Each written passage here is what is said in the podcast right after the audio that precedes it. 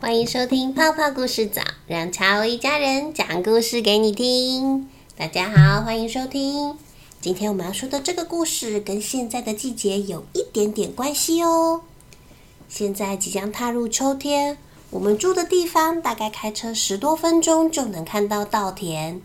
现在的稻田渐渐转成金黄色，再过一阵子，应该就会有收割机开始收割稻米。从稻谷到稻米。最后就会变成我们桌上热腾腾的白米饭。今天要讲的故事就是跟饭有关系，书名叫做《我带米粒去旅行》。这本书是由袋鼠妈妈童书编著，幼福文化事业股份有限公司出版。故事开始喽！我带米粒去旅行。嗯，这里真的好黑哦，我好想出去看看呢。一颗小种子在土壤里这么说：“不啾不啾，哇，今天的头顶痒痒的，好像有什么要冒出来。嘿，长出了叶子，冒出秧苗。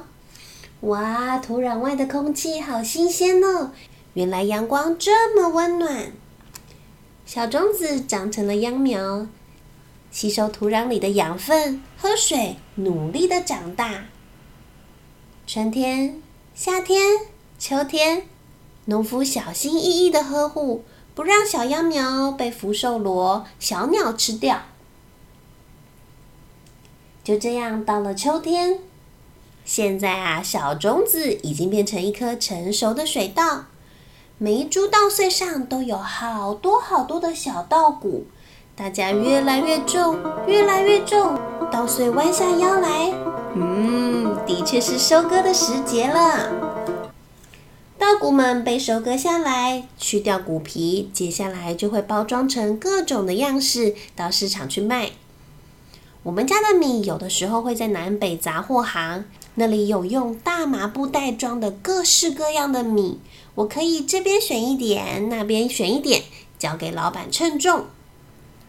有的时候会带恰恰跟欧丽一起去大卖场买米。大卖场的米是一袋一袋真空包装，恰恰挑过包装上有白露丝的米，欧丽则挑过包装上有火车的米。这些白米跟着我们回家，接下来经过烹煮，就会变成餐桌上的白饭。小朋友们不知道有没有洗过米呢？我们有时候会用铸铁锅煮饭，有的时候会用电子锅。当使用电子锅的时候，恰恰和和欧丽就会是超级小帮手。恰恰和欧丽会使用电子锅附赠的量杯量米，洗过了之后倒入电子锅的内锅，然后放入一定刻度的水，按下按钮就等米饭出来喽。煮完的米会经过嘶的蒸汽声，然后哔哔哔。白米饭就煮好了。电锅里的白米一边吸水一边加热膨胀，洗一杯米，最后可是会变成两碗多的饭哦。不知道小朋友们喜不喜欢吃白米饭？我们家的小孩有的时候喜欢配咖喱酱，但大部分的时候他们喜欢吃的是香松粉。恰恰也很喜欢拌肉松，欧丽则喜欢配海苔。香喷喷的白米饭，吃进一口。现在米粒就要去身体旅行了。今天的这位小米粒来到的是人类的身体游乐园。小米粒进入嘴巴之后，首先来到的是口腔咖啡杯，舌头不停的搅拌，小米粒觉得头好晕哦。在消化功能来说，口腔里面有三个重要的角色。首先是牙齿，再来是灵活的舌头，还有分泌出来的唾液，也就是我们常常听到的口水。牙齿能将食物减小、磨碎，然后经过舌头灵活的搅拌，让每个食物都有机会被咀嚼到。好的，坚硬的牙齿、灵活的舌头，它们的功能很重要。我知道了。那口水呢？口水扮演什么角色呀？口水里面含有一种叫做酶的物质，它可以帮忙分解淀粉。像是我们常吃的饼干、馒头、面条、米饭，它们的主成分都是淀粉。除此之外，口水还可以润滑食物，帮助更好吞咽、更好消化。搅拌完成之后就是吞咽，接下来是角度非常陡峭的垂直溜滑梯，咻！米粒和其他食物们经过十道溜滑梯，一路就要往下掉了。呃，这种心脏痒痒的感觉真的好刺激哦！在口腔咀嚼过后的食物会经过咽喉和食道，准备到胃里去。小朋友可以伸出手摸摸自己的喉咙，在食道前方跟它平行的就是气管，气管的入口有声带。当我们讲话的时候，喉咙会感觉到震动、麻麻的感觉。我们在喉咙这边有一扇小门，它的名字叫做会咽。当我们说话的时候，它就会把气管的门打开；吃东西的时候，就把食道的门打开。可是，当我们边吃边讲话的时候，就有可能让食物不小心跑到气管之中，这样呛到其实是很危险的。所以细嚼慢咽，当食物都吞下去时，再张开嘴巴分享今天发生的有趣事情。我们再回来看小米粒吧。小米粒跟着鸡腿肉、豆腐、菠菜，还有其他的食物一起咻的从食道溜滑梯掉进了一个温暖的池子里。原来呀，这里是胃。在胃这个欢乐戏水池里，不停的有小波浪。原来这是胃分泌的胃液，胃分泌胃液，并且蠕动磨碎食物，胃能够帮助食物消化成很适合身体吸收的大小。在吃东西的时候，如果吃得又急又快，食物没有在口腔里面好好咀嚼一番。掉进胃里的食物组织就会比较大，那这样胃就要花更多的时间，还有更大的力气去把它磨得小小的。如果我们可以在嘴巴里多咬一会儿，就可以帮助我们自己的胃减轻负担哦。还有，谢谢身体小主人帮我们好好把食物咬碎。我们的胃会分泌胃酸，经过胃的蠕动和胃酸的搅拌。现在和小米粒一起旅行的食物伙伴都看不出来原来的样子，大家都变成黏糊糊的一片。小朋友们现在可以把小拳头放在肚脐上方，这大概就是胃的位置，也是胃的大小。胃呀，它很神奇哦，它就像气球一样，可以很小，也可以吹得很大。如果因为肚子太饿了，胃都排得空空的。它可能会比拳头还小一些，吃的刚刚好的胃工作起来比较容易。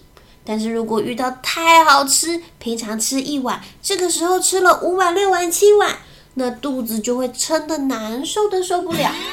生病的胃就没有办法好好帮忙磨碎食物，食物从胃出来，接下来又要去人体游乐园哪里旅行呢？离开胃这个欢乐戏水池。接下来就是到小肠飘飘河，食物们会在小肠里不停地向前移动。小肠壁上布满了绒毛，它就像小触手一样，可以把食物中适合的营养抓起来，让身体吸收。咦，蛋白质？嘿，那里有糖，这个脂肪我要。通常小肠飘飘河大概有六公尺这么长哦。小朋友们不知道现在几公分？如果有一百公分的话，身体里的小肠拉起来堆叠，大概就会有六个你这么高。离开小肠飘飘河，转过来就是大肠迷宫。在大肠主要的作用是吸收剩下的食物残渣中的水分，还有形成粪便。没错，就是大便。在大肠里住着好菌、坏菌。还有不好不坏的中性菌，它们彼此平衡，在肠道里形成一个健康的系统。我们肠道里面的细菌非常非常的多，甚至应该比抬头看到的天上的星星还要更多呢。健康的肠道能帮助我们形成健康的粪便。小米粒现在不啾不啾，哎呀，前面怎么这么挤？在大肠中，小米粒和其他食物残渣一起变成了大便，扑通，掉进了马桶里。我们的大便可以告诉我们很多事情呢。如果今天是香蕉形状、棕褐色的大便，那就代表是最健康的粪便。有的时候，要是吃到不干净的东西，可能会拉肚子，就会是稀稀糊糊的大便。而一颗一颗像羊一样的大便，那可能代表我们的水分喝得不够。除此之外，红色的大便、偏白色的大便、散发出比平常更臭、更臭的味道的大便，或者是黑色的大便，通通都告诉我们身体有些问题，必须要注意。因此，上完厕所之后，回头看一下大便，如果看到棕咖啡色的香蕉形状，就可以好好赞美一番，真是健康又漂亮的大便呐！现在，小米粒通过了身体游乐园的旅行，从口腔穿过了十道溜滑梯，经过了胃、小肠、大肠，这趟旅行大约会花十八到三十个小时。哗啦哗啦哗啦，在马桶里的小米粒和其他食物残渣变成的大便，就这样被冲进了下水道。接下来它会往哪里走呢？大便经过粪管，到了城市的污水下水道处理系统。这些大便会变成各式各样的东西，其中有一部分就有可能变成农业用的肥料。小米粒正好变成农业用的肥料。它被农民伯伯埋回土里，变成了土壤的养分，养育着新的一颗种子。春天、夏天、秋天，新的种子成为了新的水稻，金黄色的稻麦。这时候，有一只小鸟飞来，叽啾叽啾，小鸟叼起了新的小米粒。而这一次，小米粒又会去哪里旅行呢？故事讲完喽，拜拜。